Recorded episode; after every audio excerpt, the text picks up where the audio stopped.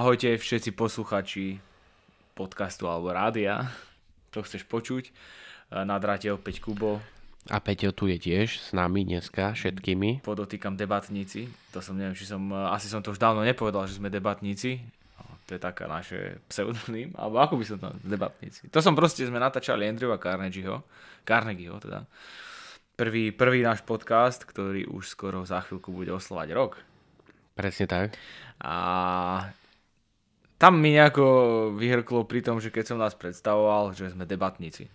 Uh, nie, už si to slovo bolo použité skôr a to je, keď sme vymýšľali názov podcastu. Nie. Ak si na to nepamätáš. No vidíte, tak, tak ja ešte, ti to preto to sme dva, že keď niečo sa deje, tak je tu na to, aby mi to proste pripomenul. Áno, jeden z, náz- jeden, uh, z názvov, ktorý sa vyberal, bol, že debatníci, ale neprišlo to také ako by to povedal uh, Paul McCartney, alebo že také ako wow, ako surprise, surprise motherfuck. akože, že niečo také, hej, že wow efekt to nezanechalo. Nenechalo, nezanechalo to v nás wow efekt a potom to chceš počuť. To je také, že... Že chceš proste, vieš. Chceš to počuť, hej, že to... Nestretol som sa s niekým, čo by mi povedal, že by to nechcel. Každopádne, o čom sa dneska ideme baviť? Určite si to už teda prečítali, že o čom sa ideme baviť. Budeme dneska rozoberať značku hodiniek Rolex. Ako to vlastne celé prišlo, pretože Rolex eh, ako keby... Môžeme teda povedať, že Rolex je symbolom luxusu, luxusných hodiniek a tak, tak povediac, že väčšinu ľudí, ktorí nosia teda Rolexky, tak uh, veľa, môžeme o nich povedať, že asi majú peniaze, aj keď možno nie všetci majú peniaze, ale tak aspoň 40% možno má peniaze, nie? A tak asi, sú takí bonitní. asi čo si musia mať, samozrejme, ak to nie sú, ak sa povie slušne, že fejky, hej. Ale pokiaľ sa bavíme o origináloch, tak tuším najlacnejšie Rolexy začínajú na úrovni okolo 10 tisíc no, eur približne, tie, tá najlacnejšia verzia. Ale ja sa priznám, že túto tému som vymyslel pre teba, lebo z nás dvoch si hodín karty, nie ja. Takže samozrejme ja si pamätám, že ty si mi spomínal inú značiek, značku hodiniek a to je Patek Philippe. Mm. Ale ja som sa rozhodol, že by sme dneska mohli spraviť Rolex už len z dôvodu toho, že je to mainstreamovejšie ako Patek Philippe, takže... Tak asi určite Rolex pozná viac ľudia ako Patek Philippe, aj keď ono, ja, tí, čo sa ako keby význajú do hodiniek, vravím, že som akože ja neviem, že sa fest význam do hodiniek, mám ani iba pár článkov som si prečítal a, a niečo som si nasledoval, že v podstate tie švajčiarske hodinky či už je to Patek Philippe alebo Piaget je ešte taká významná značka. teraz neviem, ak sa to ale číta, ale Audemars Piguet, Audemars Piguet sa to píše. Potom tam bolo ešte nejaké dve značky. Nejaké dve no, významné. No, neviem, či nie, neviem, či nie Ulisse Nardin ja sa a... nepýtaj, ja som mal uh, od Marťankov. Aha, va, va, va, Vacheron Konstantin, Vacheron Konstantin, to je najstaršia značka hodiniek, veľmi prestížná značka hodiniek, takisto. No a vlastne tí, čo sa vyznajú do týchto švajčiarských hodiniek, do týchto všetkých značiek, tak uh, tieto hodiny, tieto, tieto značky, ktoré som povedal, radia medzi Rolls-Royce medzi, medzi hodinkami. Hej, a tí, čo, a Rolex ra, jazdia, uh, jazdia, radia medzi, medzi uh, Mercedes-Benz. Hej. Akože aj pre mňa Mercedes-Benz je Mercedes-Benz, hej, ja som proste ale, hviezda ciest. Ale S-ko. Hviezda S-ko. AMG? AMG. Okay. Dneska som ho inak videl.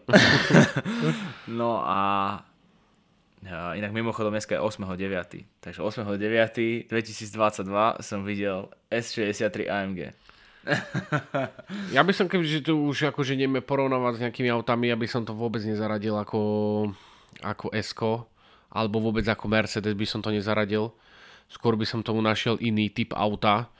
Niečo, čo je drahšie a je minimálne ťažšie dostupnejšie ako Mercedes. Lebo Mercedes uh, aj ojazdený kúpiš. Hej. Rolexy ojazdené nekúpiš. Ale dá sa kúpiť, dá, predávajú sa bežné aj staršie Rolexky. Áno, ale, na to, ale tuším si držia cenu nejakým spôsobom. Že... Tak uh, sú tam kúsky, ktoré sú viac menej kúp investičné. Si, kúp si c alebo e starý Mercedes 2000 ročník, tak ho kúpiš aj za 1000 eur. Hej. Po hmm. taxikárovi milión nabe, nabehaných. Hej. Takže k Mercedesu sa nejakým spôsobom dostaneš. Hej síce k starému, ale dostaneš. K tým Rolexám aj tým starým sa samozrejme tiež dostaneš, ale určite nie za tú cenu ako pomer, čo stratí ten Mercedes, ako ten, eh, ten Rolex. A čo som chcel povedať ja, tak uh, ti vlastne nepoviem, lebo to neviem. Jednoznačne, akože teraz minule som čítal, keď mali slovenskí futbalisti zraz, tak ako hovorili, že, že myslím, že alebo nejako tam sa stretli a hovorili, že Martin Škrtel ho proste oslavovali, že teda, že má hodinky luxusné jednoducho na ruke a mal Patek Filip zrovna. No a prirovnávali tam teda aj ostatných futbalistov. Uh, ono, to ne, ono to neviem, aký zraz bol, pretože Škrtel už nehrá v Avrepre. On už ukončil kariéru, myslím. No a väčšina mala Rolexky. Hej, a že niektorí mali pozláte, niektorí mali tie základné teda modely, kde za ktoré začínajú kde si niekde na tých 10 tisícoch eur. A tak ma to tak, e, teraz ma to tak napadlo. Freestyle, že som minule čítal tento, člán, tento článok, kde to proste rozoberali. Uh... A ešte poviem jednu vec, a to je možno, teraz to je tiež asi pravda, že áno, a pokiaľ si chceš kúpiť nové Rolexy, tak uh, nedá sa prísť do obchodu ak mám správne informácie, čo mi e, známi hovorili, tak e, nedá sa prísť do obchodu Rolex a kúpiť si Rolex. Ty si môžeš objednať Rolex. No, je, ťažko povedať. Toto neviem. Neviem, že či to takto je. No, pretože... No, myslím, myslím si, že to tak je. Myslím si, nedám za to ruku do hňa. No, nebol som si kúpať ešte Rolexy, lebo som nemal cestu okolo, hej. Mm. Takže, vieš, nebudem si to cez internet objednávať, predsa si to musíš aj vyskúšať. Ale keď pôjde, okolo, tak to zistím. a potom vám to dám vedieť. Jednoznačne. No ja by som teda asi prešiel pomaličky k, tém, k tomu, k tej značke. Ako to teda celé vzniklo. Uh, do, tej, do tej podoby teda, do ktorej to poznáme dnes. Ako sa to teda dostalo do tých slávnych Rolexiek, ktoré sú symbolom kvázi tých, uh, tej značky hodiniek, ktorá tej, tej luxusnej značky hodiniek. Čiže história značky Rolex je neodmysliteľná späta, neodmysliteľná späta z postav zakladateľa značky a vizionára Hansa Wilsdorfa. Keď mal Wilsdorf 24 rokov, založil v Londýne v roku 1905 spoločnosť, ktorá začala podnikať v oblasti distribúcie hodiniek. Vtedy sa Hansovi Wilsdorfovi začala páčiť myšlienka hodiniek, ktoré by sa dali nosiť na ruke. Uh, aj keď neboli vtedy v tom období náramkové hodinky také populárne, uznávané a presné, Hans Wilsdorf už vtedy predvídal, že by mohli byť veľmi úspešné nielen pre svoju eleganciu, ale aj pre svoju spolahlivosť. Bol presvedčený o tom, že jeho inovatívne hodinky budú mať určite zaručený úspech a chcel o tom presvedčiť aj širokú verejnosť. Preto to hodiniek vyberal veľmi precízne hodinové strojčeky vyrobené vo švajčiarskej hodinárskej firme v meste Biene. No a ja uh, urobím taký uh, ten prequel, to znamená, že ty si začal už s tým, že už je v Londýne. Treba povedať, že Hans, Hans Wilsdorf už len z toho mena Hans, treba povedať, že to bol uh, Nemec. Uh, narodil sa do rodiny protestantov Johnovi, Danilovi, Ferdinandovi, Wild, Wilsdorfovi a Anne Wilsdorfovej. A kde, kde tkvie ten jeho úspech. Ono ani to nie, sa nedá jednať o úspech, pretože on už ako malý sa stal sirotou. Naskôr zomrela jeho matka a potom zomrel jeho otec. Jeho otec bol ináč podnikateľ a mal, mal nejakú, nejaký obchod a predával náradie, no, pracovné, také pracovné náradie a dosť, to bola akože, dosť akože vychýrená firma. A mal to s bratmi, tak potom to ako pripadlo jeho bratom, takže jeho stríkom. No a títo stríkovia, on to aj spomína v takých z tých svojich autobiografiách, nie tuším, že boli štyri, tak tam to aj spomína, že nenechali ho na holičkách, zaplatili mu jednu z najlepších internátnych, škôl, on zo začiatku tak troška vyčítal, ale samozrejme aj nie tým stríkom, ale samozrejme nemohol rodičom, lebo tí boli mŕtvi, že sa musel veľmi skoro samostatniť, veľmi skoro, tom on mal okolo 12 až 15 rokov a už musel byť proste samostatný. No ale priamo v tých knižkách potom píše, že asi toto bol ten, ten, ten stav, kedy akože, že ho donutil v budúcnosti vedieť nejakým spôsobom narábať tým, že už, sa, už musel byť v skorom rannom veku musel byť osamostatnený, takže potom sa to tá precíznosť a to, čo všetko vlastne Rolex plňa, vlastne on pretavil vlastne z tých skúseností. Takže máme tu hneď jeden pojem, že bol Nemec, druhé, že nebol z chudobnej rodiny, ale bohužiaľ mu, bohužiaľ mu zomreli, zomreli rodičia. No a tiež k tým hodinkám si, ja som si tak snažil zistiť, že ako sa niekto tak dostane, že k hodinárstvu. Ináč pozeral som jeden dokument, bol na Spektrume, ale však samozrejme na YouTube, lebo to bol, to bol taký starší, tuším možno aj 10-15 rokov dozadu, možno aj viacej. A išli na vernisáž alebo výstavu hodiniek do Švajčiarska. No a samozrejme tam vystavovali strašne veľa mm, tých výrobcov, ale takí tam boli takí tí najdôležitejší asi, že top 30, takí, ktorí robia pod svojím menom. Nerobia pod firmou, ale pod svojím menom. Hej. Vyrobia 5 hodiniek ročne alebo koľko. No na tých sa chodili všetci, chodili všetci pozerať.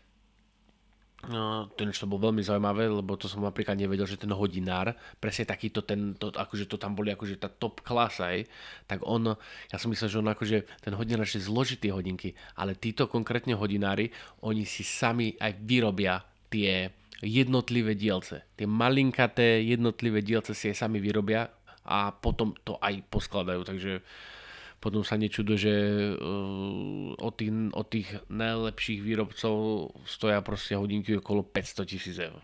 V tom čase 500 tisíc uh, dolárov alebo eur, hej. No ale aby som to potom vedel premostiť na toho Hansa, tak, uh, tak tiež sa nedostal, nebol akože otec hodinára, alebo nemal niekoho v rodine hodinára, ale dostal sa proste do firmy, ktorá vyrábala hodinky. V tom čase to bol tuším v Londýne, tak, tak e, tam robil, aj, aj mu to išlo, takže e, asi, asi v, tej, v tejto práci sa zistil, že toto remeslo by mohol aj do budúcnosti vykonávať. Už len z dôvodu toho, že keď e, si osobne myslím, že nejaký človek trafí do nejakého produktu, ktorý mu strašne sadne, tak on, on a začne byť taký, ako si povedal na začiatku, že vizionár, tak mu to začne všetko v hlave zrazu zapadať ako, ako pucle. Hej. No a ja si osobne myslím, že ako keď začal tými hodinkami e, pracovať a začal si to tak kontrolovať, tak mu to prišlo absolútne jednoduché, iba priam až automatické a potom on už vie rozmýšľať úplne dopredu a neviem, či tam máš aj v článku, aby som ťa zbytočne nepredbohol, no už to poviem, v tom čase neboli náramkové hodinky nejakým spôsobom žiadaný tovar, že by sa bežne nosili. Vtedy boli tie vreckové hodinky. Áno, také na tých reťazkách, že to si, to si pamätám, že no. aj v veľa takých historických filmoch to bolo, že si vyťahol z vrecuška. Inak, že aj to vrecuško, čo máš na rifliach, takéto malé. Áno. Že to bolo, že, že to je ako, že to bolo presne určené pre tieto hodinky, ktoré si si dával do vrecka.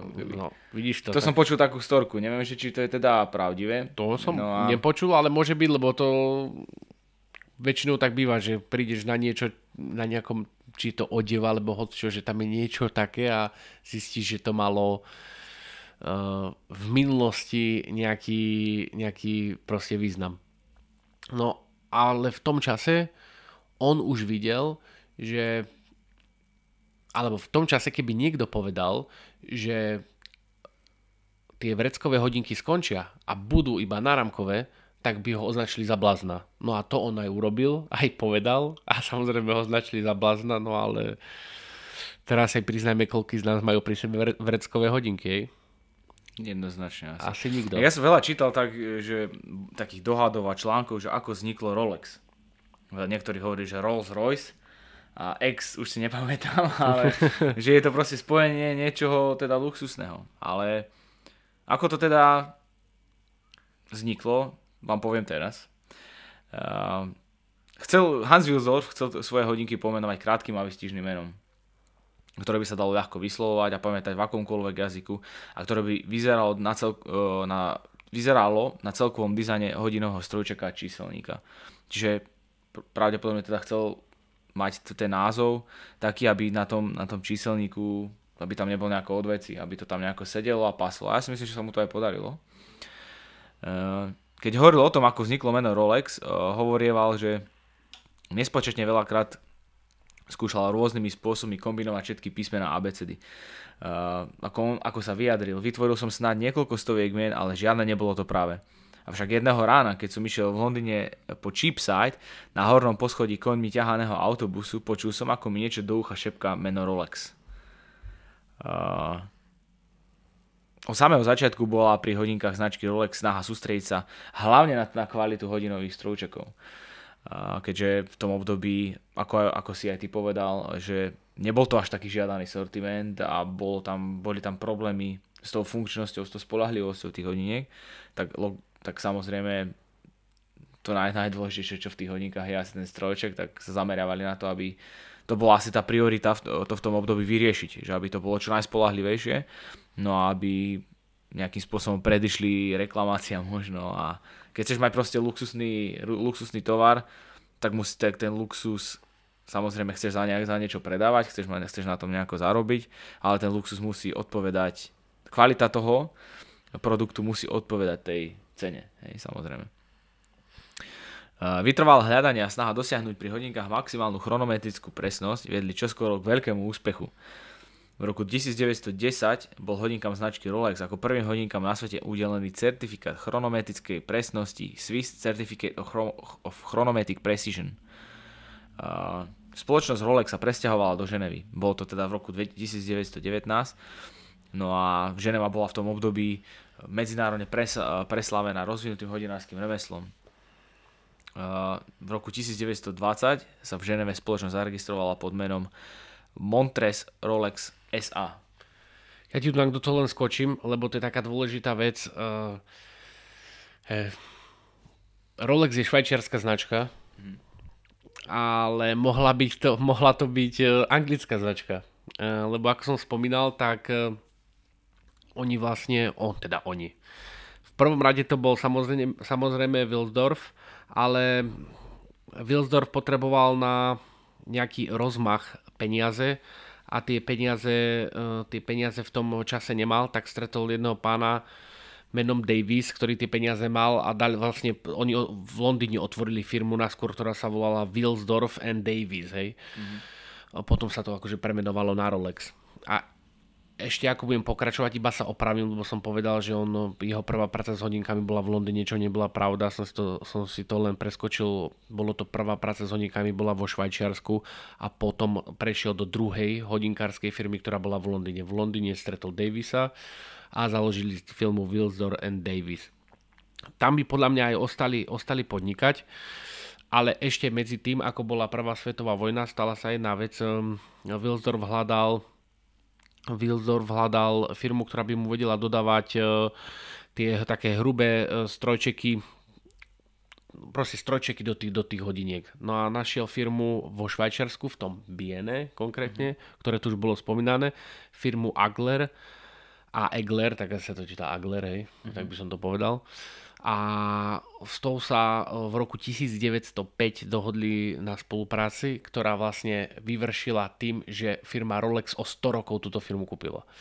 Odtedy, dovtedy spolu spolupracovali a potom ju firma, firma Rolex e, kúpila. No a po tejto dohode sa samozrejme, lebo on bol vtedy nejaký, nejaký čas trávil v Švajčiarsku, tak sa vrátil do Británie a v roku 1915 sa stala tá, tá záležitosť, čo som vlastne začal tým začiatkom, že mohla to byť britská značka Rolex, mm-hmm. ale Veľká Británia vtedy zaviedla 33% clo, čo prinútilo vlastne Rolexa presunúť svoje medzinárodné sídlo do, z Londýna do tohto Biene vo Švajčiarsku a v roku 1919 Rolex presťahoval aj svoje kompletné celé sídlo do, do Ženevy. Takže prakticky týmto 33% clom prišiel, prišla Británia o takú značku ako Rolex. No lebo Švajčiari boli vtedy, Švajčiarsko bolo neutrálna krajina. Hej, čiže oni mali v tom, v tom, tým pádom tam vznikli pre Wilsdorfa nechcem povedať, že daňový raj alebo čo, ale jednoznačne lepšie podmienky na budovanie biznisu, čo sa týka daní aj čo sa týka cla. No samozrejme, ak chceš byť konkuren- konkurencieschopný, uh, tak tí hodinári si myslím v tom čase, lebo však samozrejme neboli iba Wilsdorf and Davis alebo Lomitko Rolex, ale boli samozrejme aj určite iní v tom čase výrobcovia. No a aj tvoje podnikanie je, má nejakú cenotvorbu a pokiaľ do tej cenotvorby musíš pripočať 33% clo, no tak uh, evidentne už máš nejakú tú uh, nevýhodu v tom čase, v tých začiatkoch. Hej, teraz je to jedno, koľko stojí Rolex, alebo či je 33% clo, teraz si to kúpiš, lebo to je Rolex. Hej. Mm. Ale vtedy to ešte nemalo nejakým spôsobom meno. Tak uh, a prakticky Švajčiarsko je meka hodinárov. Hej. Povedzme si, teda meka kvalitných hodinárov, hej, lebo um, v istom čase, keď vo Švajčiarsku prekvital, to sa tuším bavíme niečo o rokov 90 tak keď prekvital hodinkársky biznis a všetkým šlo, šla karta, tak zrazu prišla na trh nejaká japonská firma, ktorá sa volala Quartz. Hej? Asi to všetkým, čo si hovorí.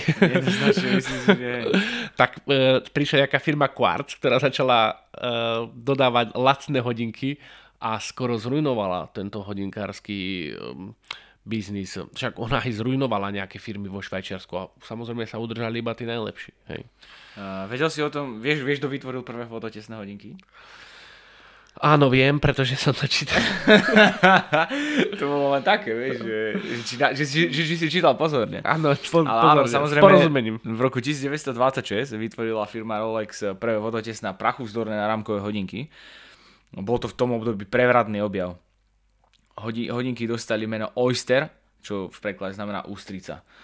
Mali hermeticky uzavreté púzdro, ktoré slúžilo ako optimálna ochrana pre hodinový strojček. No, o tom, že Rolex, e, tieto, tieto luxusné značky, sa, ako aj Rolex, ako Uli Senardin, povedzme, ako uh, Richard Mille, povedzme, uh, sa spájajú teda s nejakými športami. Hej. Veľa, veľa Rolexky sa dosť, e, sa, sa od začiatku sa ich história, teda história sa spája s potapačstvom, s potapaním, pretože v tom období sa uh, jednoducho boli, boli, boli tendencie aj v tom potápaní, aj v tom hĺbkovom potápaní zdolávať rekordy. No a samozrejme, čím ideš hlbšie, tým je vyšší tlak. Hej, aby tu, tie hodinky jednoducho musia mať, uh, museli mať nejakú vodotesnosť a museli vydržať ten tlak. No a tam bolo aj nejaké superenie medzi tými značkami, že vyvinúť také hodinky, ktoré by spolahlivo potapačovi ukazovali to, čo potrebuje vedieť. Hej. A v roku 1927 sa podarilo, teda prišlo na nejaký nápad o zdolanie Lamaňského pre, e. Bola to výzva pre výrobcov a pre vývojárov tých hodiniek. Uh, lebo vyhlasovať to, že vodníky sú vodotesné je jedna vec, hej, ale jednak to proste dokázať ano, v praxi. Treba... No, a... akože to vieš dokázať v praxi, lebo to vieš akože otestovať, ale potrebuješ to ukázať verejnosti. Ale, ale áno, ukáž to verejnosti a ukáž to na niečom, čo pozná každý. Presne tak. v roku 1927 si hodinky Rolex Oyster vzala na svoje zápestie mladá anglická plavkyňa Mercedes Glajce a preplávala, nimi kanál La Manche. Mercedes Glajce plavala viac ako 10 hodín a hodinky celú túto dobu zostali vodotesné. Po plave boli v úplnom poriadku a plne funkčné. V 30. rokoch 20. storočia prišiel istý Sir Malcolm, Malcolm Campbell no a hodinky Rolex sa začali spájať s túžbou po veľkej rýchlosti. 4. septembra 1935 zajazdil tento Sir Malcolm Campbell, kráľ rýchlosti v tom období, v Bonneville Salt Flats v, Ang- v americkom Utahu svetový rekord na pozemnej dráhe. Cez, tri, cez 300 mil za hodinu, čo je približne 485 km za hodinu. Uh, dokázali ísť, hej.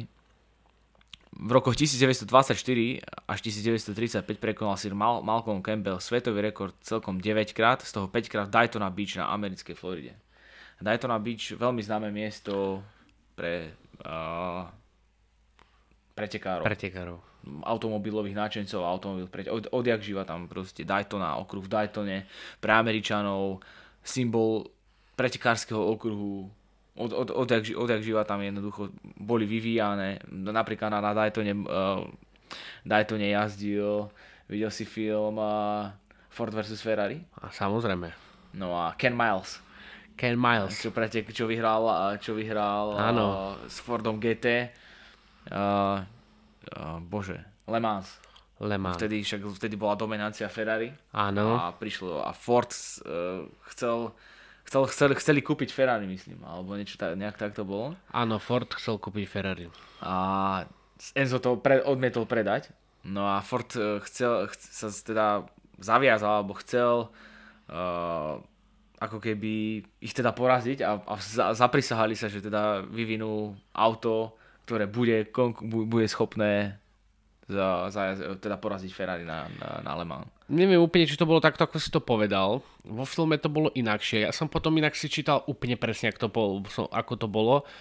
A už si nepamätám, že bolo presne, len viem, že ten, ten, k tomu k tomu predajú práve, že malo dvojsť popri tých závodoch, len tam um, vznikli nejaké oné už teraz neviem presne čo a potom to kúpil vlastne dali, kúpil to vlastne Fiat, hej ten, ten, uh, oný. A pravda je, že Ford mal aj veľké, pod, mal veľké podmienky, ktoré uh, Enzo nechcel vtedy splniť. To znamená, tam mal byť uh, väčšinové vlastníctvo, nemohli mať športové auto, tuším, oni, alebo čo, tak nejako to bolo a potom to kúpil Fiat a to bolo, bolo vybavené. Ale áno. No a samozrejme s týmto s, to, s, týmto, s, toto, s týmto pokrokom Fordu je spájané aj meno Carol Shelby, Shelby Mustang GT, hej, chlapí, kto by nepoznal Shelby Mustang GT, hej. Eleanor z filmu s Nikolásom Cageom. Hej. Legendárne auto. No, no, legendárne auto, ktoré keby ste chceli niekedy raz v živote vidieť, teda Shelby GT 500 Eleanor, hej, konkrétne toto, lebo to sa tak volá potom, neviem, či to bolo No proste, to, presne to konkrétne auto, čo bol vo filme, každý si, ten, keď to povie Shelby GT 500 Eleanor, tak to je presne to, čo bolo v tom filme, tak keby ste ho chceli niekto vidieť, tak vám poradím.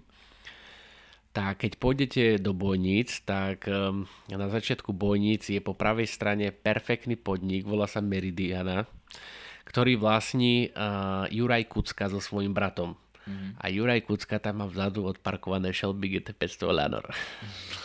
Takže keby ste sa chceli pozrieť. Teda, aspoň pred 5 rokmi tam bolo. Možno tam je doteraz. No, vieš, vieš, kedy bol, v ktorom roku bol zdolaný Mount Everest prvýkrát? Fú, to si mi teraz dal, akože čítal.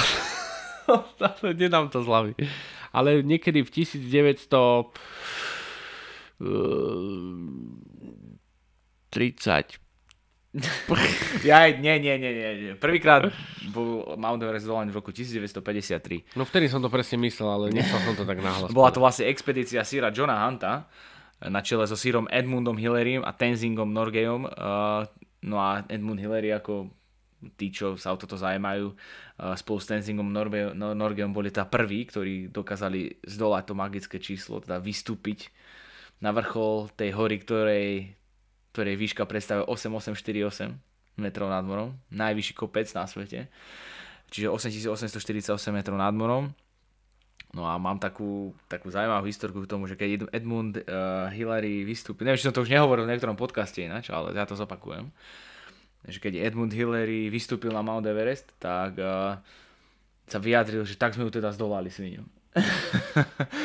no a samozrejme, členové tejto expedície mali na sebe hodinky Rolex Oyster Perpetual. No a v tom, v tom istom roku boli na trhu uvedené Oyster Perpetual Explorer, ktoré sa takmer okamžite stali uznávanou ikonou hodinárskeho umenia a remesla. Ich vznik bol inšpirovaný ľudskou túžbou preskúmovať ešte nepreskúmané. Hodinky Oyster Perpetual Explorer s oslavou víťazného zdolania Mount Everestu.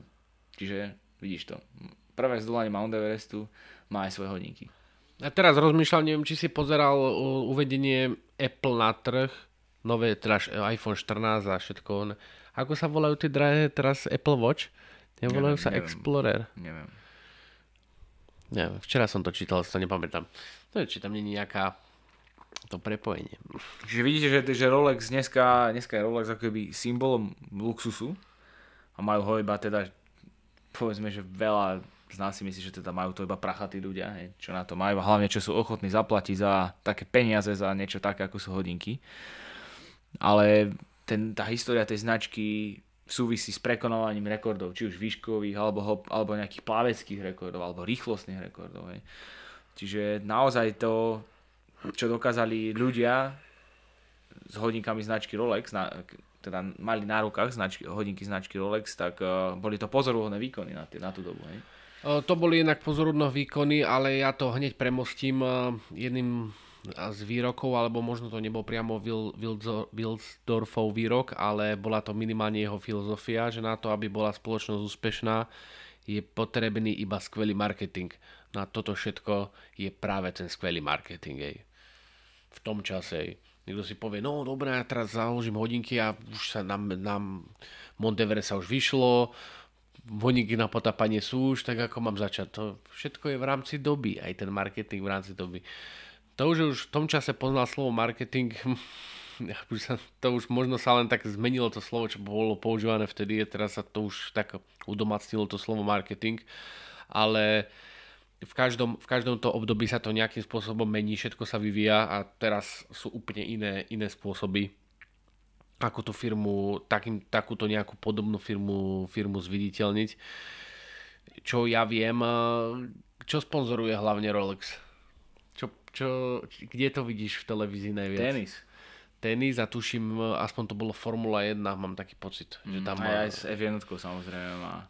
Takže... No a aj s medzikontálnymi letmi a GMT Master.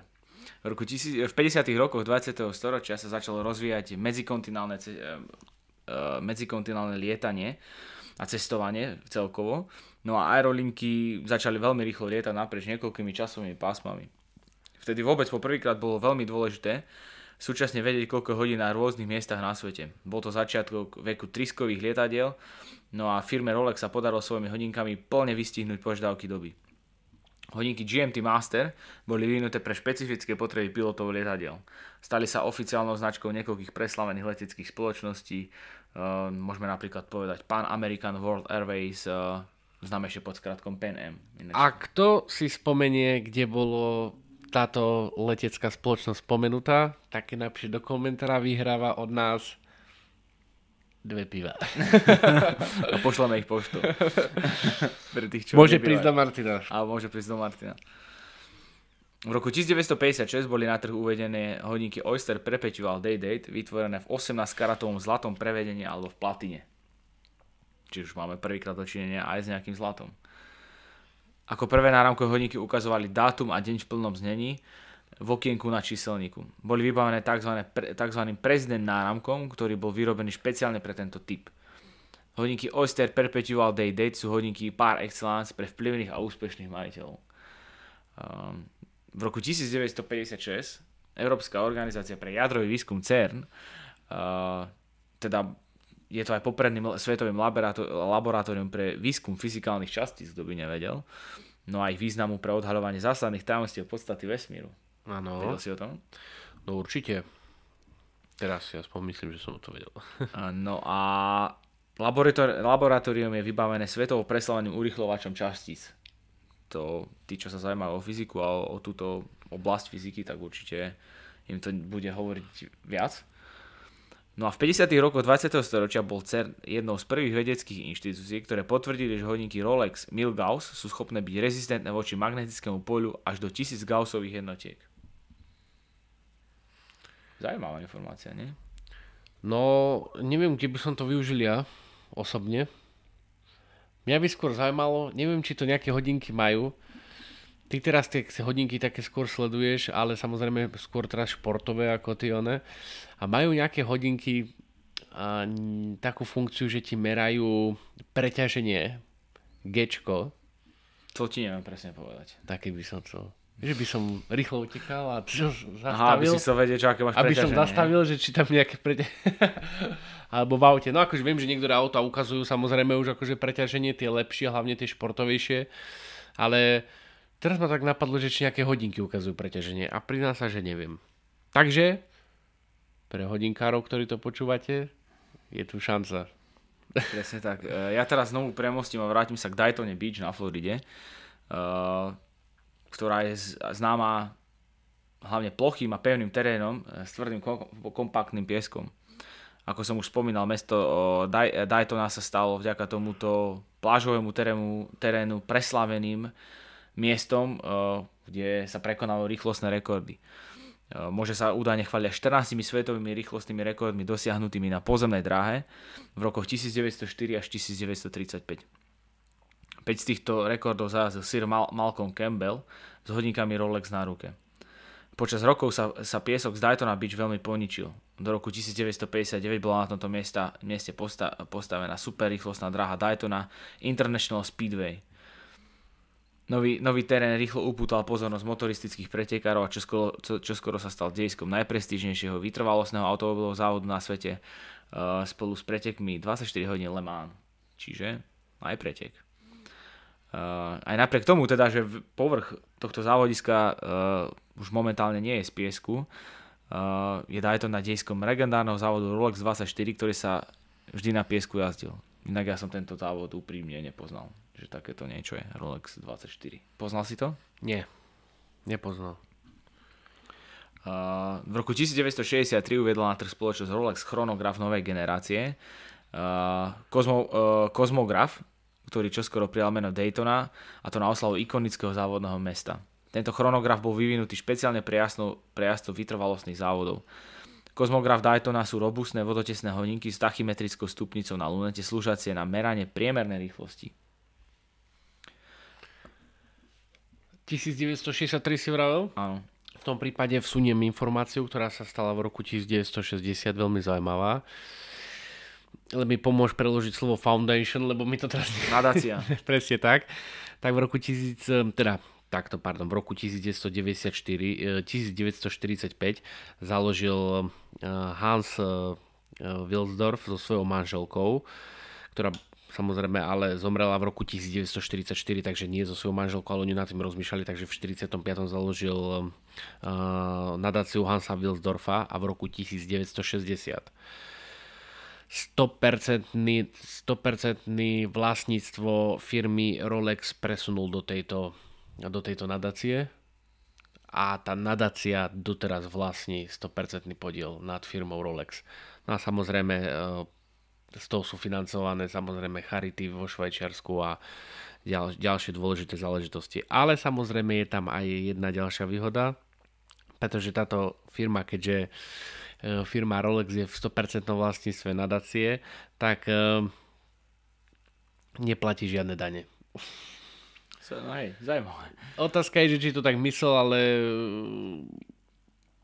toto je, keď ja, ja som sa začať tento, uh, tento podcast tým, že, že čo si si z tých informácií, ktoré si nadobudol a ktoré povieme, čo ťa tak najviac zaujalo. A ja musím povedať, že ma toto zaujalo, že som nevedel, že firmu Rolex vlastní vlastne nadácia. Samozrejme Hansa Wilsdorfa, ale že je to nadácia, že to nemá nejaká, že to potom nekúpila od neho nejaká spoločnosť, alebo to nepredal, alebo to nikto nededil, že proste, že to nevlastní fyzická osoba, ale vlastní to nadácia. A to je pre mňa veľmi zaujímavá, zaujímavá informácia. V roku 1971 predstavili model hodník Oyster Perpetual Explorer 2, ktorý je venovaný polárnym badateľom, speleológom a všetkým, ktorí posúvajú hranice ľudského bádania. Hodinky majú 24-hodinovú ručičku, ktorá je pomo- neoceniteľným pomocníkom v polárnych oblastiach a v priestoroch v podzemí, kde nie je možné rozoznať deň či noc. Hmm.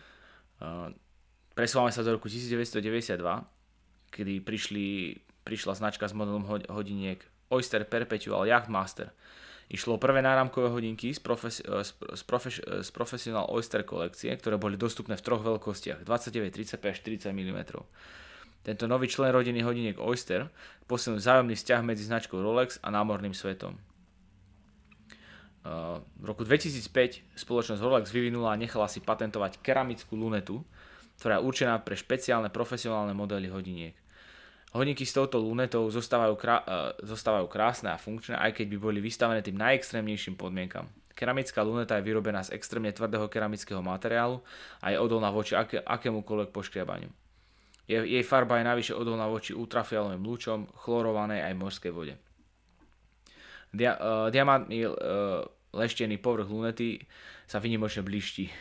Vyritá je 24-hodinová stupnica, ktorá je pokrytá tenkou vrstvou platiny. Keramickú lunetu Rolex prvýkrát použili na modely Submariner. Ja mám ináč otvorený teraz tú lunetu, lebo ma to zaujímalo, však som to, či, o tom čítal. Toto myslíš, že toto bola tá luneta? Neviem, že teraz naši diváci to nevidia, ale toto je asi tá luneta. Uh, hlavne ide o ten materiál. Ale a, ten číselník, uh, možno si to tak trocha uh, spomeniete, však si to môžete dať do Google, že čo je to tá luneta, ktorú teraz Kubo spomínal. Ale uh, a keď si to dáte do Google, tak presne má vidieť taký ten, ten číselník hlavne, ktorý sa skladá z modrej a červenej farby. Si všimneš, tak veľa, veľa, veľa hodinkárov mm, odkopírovalo tento. Ja, ja to mám aspoň tak niekde v hlave za, zafixované, že som videl veľa hodiniek, však, ale Polšte, v Jablonke, hej, v Novom Targu, hej, kadejaké dobré, dobrý hodinkári. Mm. tak veľa tam bolo s týmto, s týmto motivom, takže to im sa asi aj vydarilo, lebo to veľa ľudí, uh, kop, alebo veľa firiem to potom kopírovalo. v roku 2009, 2007, pardon, hodinky Oyster Perpetual Yachtmaster 2 Regatta Chronograph uh, boli prvými hodinkami na svete, teda, ktoré majú programovateľné odpočítavanie s mechanickou pamäťou. Táto jedinečná hodinárska komplikácia spočíva v inovatívnom interakčnom spojení hodinového strojčeka a púzdra, ktoré, ktoré umožňuje rotujúca kruhá luneta z dielnej spoločnosti. Chcel by si niečo takéto, kde by ti rotovali, rot, rotoval celý ciferník, dá sa povedať, alebo minimálne by si tam teda videl toho viac? Vieš čo, keď uh, som rozmýšľal, že keby som si mal ja vybrať, ktoré hodinky uh, by som si pozrel a ktoré by ma zaujímali, tak sú to boli tie day date. Ty, čo si spomínal, že sa tam bol napísaný meno a, uh, pardon, uh, deň a dátum. Takže tie, tie, tie 1956 potom si hodím na bazoštine, nikto nepredáva. Že či náhodou tam nenájdeš. Hey, aké model. nie je to tak nový tark, to je. Nejaké fejky Presne tak. V roku 2008 prišli s modelom Deep Sea, ktoré, ktoré, ktoré boli vyvinuté pre extrémne hlbokomorské bádanie. Tieto hodinky sú charakteristické svojim technickým inovatívnym prvkom, ktorým je kruhový zamykací systém. Ten umožňuje tomuto púzdru vydržať vodný tlak, ktorý sa rovná až trojtonovému zaťaženiu. Hodinky Rolex Deep Sea sa môžu používať aj v takej, uh, v takej hĺbke ako len málo špeciál, uh, špeciálne na tento účel vyrobených uh, hodiniek. Hodinky vydržia respektíve vyrobených ponoriek. Teda môžu ísť do väčšej hĺbky ako ponorky. Hej? Tak údajne udržia tieto hodinky, vydržia uh, po, ponor až do hĺbky, uh, ktorá je stokrát väčšia, než ako by mohla ľudská bytosť vôbec fyzicky prežiť. Čiže tam musí už byť taký tlak, také zaťaženie, že... No a v roku 2013, to čo si sme už dneska raz spomenuli, uh, nadviazala spoločnosť Rolex uh, na svoju históriu veľkého priaznivca uh, motoristických športov a uzavrela dlhodobé partnerstvo s prestížnou športovou udalosťou Formula, Formula One Racing, ako je oficiálny partner a oficiálny sponzor časomiery. Takže na f Aj časomiera je vlastne aj na f Na tenise a teda merajú čas Rolexkami. Presne tak. V 2014 roku bol predstavený model Skydweller s ročným kalendárom Saros, ktorý, auto, ktorý automaticky rozlišuje 30 a 31 dní pri jednotlivých mesiacoch. To je zaujímavé, pretože tie Quartz, tie to asi nemajú, tam si to musíš prenastavovať. Tie Quartz, e, no, tak ti poviem, neviem, som dlho nemal hodinky Quartz. Vďaka revolučnej konštrukcii týchto hodiniek bolo ovládanie ostatných funkcií sústredené do otočnej lunety. Na trh je uvedený uh, nový model Rolex Deep Sea s číselníkom Deep Blue s priemerom púzdra 44 mm a vodotesnosťou 3900 metrov. Uh, zelený nápis Deep Sea na číselníku hodiniek odkazuje na zelenú farbu ponorky filmára Jamesa Camerona, ktorý v roku 2012 podnikol významnú podmorskú uh, výskumnú expedíciu model hodiniek Rolex Deep Sea Challenge. Takže aj James Cameron. Máme tu už aj Jamesa Camerona. A kto tak, by nevedel, tak James Cameron režiroval Titanic. Mm, áno. A Avatar. A, a z toho presne vzniká tá ponorka, lebo sa rád ponaral a on sa ponaral samozrejme aj k Titaniku. Ej. A kto si spomenie, kto ešte rád sa ponaral k Titaniku, som to hovoril v jednej časti, tak ak tiež vyhráva dve piva. Presne tak. Môžete počúvať. Neviem koľko, 45 častí? no, nie, nie, ani nemám dám ani na povedu, ale bolo to povedané. V 2015 roku prišli, prišla, prišiel Rolex s novým modelom námornických hodiniek Yacht Master v dámskej 37 mm a pánskej 40 mm verzii z 18 karatového rúžového zlata e, s inovatívnym a patentovaným ťahom Oyster Flex. Ťah Oyster Flex je vyrobený z vysoko odolného čierneho elastoméru s tlmiacím systémom, vďaka ktorému sa hodníky na zápesti bezpečne stabilizujú. Najkultovejší model z dielne Rolex prešiel premenou. Oyster Perpetual Cosmo, Cosmograph Daytona je v oceli z, z, z, od roku 2016 je v oceli s cerachromovou lunetou s vlastným kalibrom 4130. Kalibrom to je ako by si o zbrania hovoril. Tak, neviem presne čo to znamená, ale našiel som to v článku. Najslávnejší chronograf začína svoju históriu v roku 1963 ako som spomínal, a je prepojený so svetom motoristických závodov vďaka svojmu výkonu a spolahlivosti. Na tachymetrickej stupnici vyritej do lunety je možné merať rýchlosť až do 400 mil či km za hodinu. Rok 2017... Tak rýchlo sa dá, tak sa musí aj Gčko dať merať nejako. Rok 2017 bol v znamení oslav polstoročia extrémnych potapáckých hodní Oyster Perpetual Sea Dweller, no a uvedením úplne nového modelu s väčším púzdrom a moderným kalibrom. Značka predstavila mnoho ďalších hodiniek e, v kolekcii Oyster a jedny úplne, úplne nové celiny Moonface zo svojho klasického radu, ktoré sú špeciálne svojim ukazovateľom mesačnej fázy. Splne, to, splne totiž vyobrazený meteoritom. Teraz sa na tie hodinky pozerám. Neviem, či by som ich chcel. Ja to, to, toto poznám, že veľa, že aj, aj tí Vacheron, Vacheron, neviem, či sa to číta Vacheron, pardon, alebo Vacheron, um, používajú presne tieto zobrazovače splnú a tieto mesačné, mesačné motívy. Možno to už má aj kvart. no treba, za, treba ich podporiť. Alebo iný čínsky, tam ti nedajú len mesiac, ale aj Mars, podľa mňa, keď budeš si. v roku 2019 predstavili iniciatívu nazvanú Perpetual Planet, ktorá, ktorá zlučuje už, predbie, už prebiehajúcu podporu výskumu v oblasti životného prostredia. Je, je, uh, jej súčasťou je partnerstvo s organizáciou National Geographic Society, ktorá študuje zmeny klímy, uh, podpora uh, projektu Mission Blue na ochranu oceánov a tiež ocenie Rolex Awards for Enterprise na podporu znalostí, ktoré pomáhajú chrániť naše životy a životné prostredie. Takže samozrejme dneska žijeme v dobe, kedy je všetko zelené a zistili sme teda, že sme si znečistili veľa oceánov, že sme si znečistili prostredie, že sme si vykácali stromy, alebo vysekali. To je po, po slovensky vysekali, nie? Nevy, po česky vykácali. Tak proste sme si vyťažili. tak toto, je, toto bolo všetko asi o, o modeloch jednotlivých z mojej strany. Dúfam, že ste sa v tom moc nestratili. Samozrejme, tí, čo to, dopoču, čo to dopočúvate a čo, čo vás to zaujíma, tak si popri tom počúvaní môžete tie modely vygoogliť. Pravdepodobne, aby ste mali predstavu, ako tie Rolexy vyzerajú. Ako oni sú väčšina, majú taký nie že jednotný dizajn, ale nemo, ne, netreba v nich hľadať nejaké čakry makry. sú to obyčajné hodinky, ale sú aj tak krásne podľa. Niektoré, niektoré tie hodinky sú naozaj skvosty, ale dať povedzme 30 tisíc eur za nejaké pozla, Rolexky z rúžového zlata alebo čo, no neviem, tých 30 tisíc eur by som ak si vedel chcete, asi aj inak ak chcete, uh, vystred, užiť. ak chcete vystredné hodinky, tak choďte do nového targu, tam tak nájdete. Určite. Vidíte, tu, tu, keď, počúva, keď budete počúvať Peťa, tak nový targ. To nový targ. A keď, povie, keď vám povie 20 eur, tak povedz nie, 10 eur.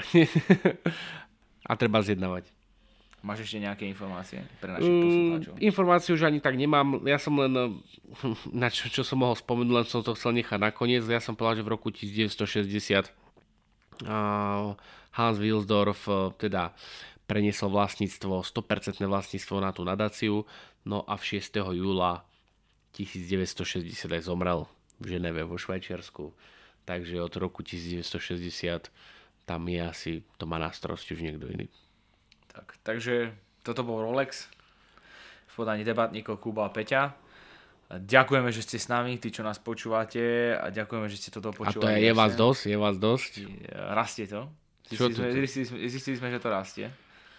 Teraz mi písali štatistiky uh, aj z, zo Spotify, z Apple, tak uh, už, už nám písali, že či nejaké peniaze majú poslať. Ja hovorím, nechajte si, ne, ne, to robíme pre ľudí zadarmo. Nebudeme, nebudeme hram peniaze pýtať. Hej? Robíme to zadarmíko, tak, pre ľudí.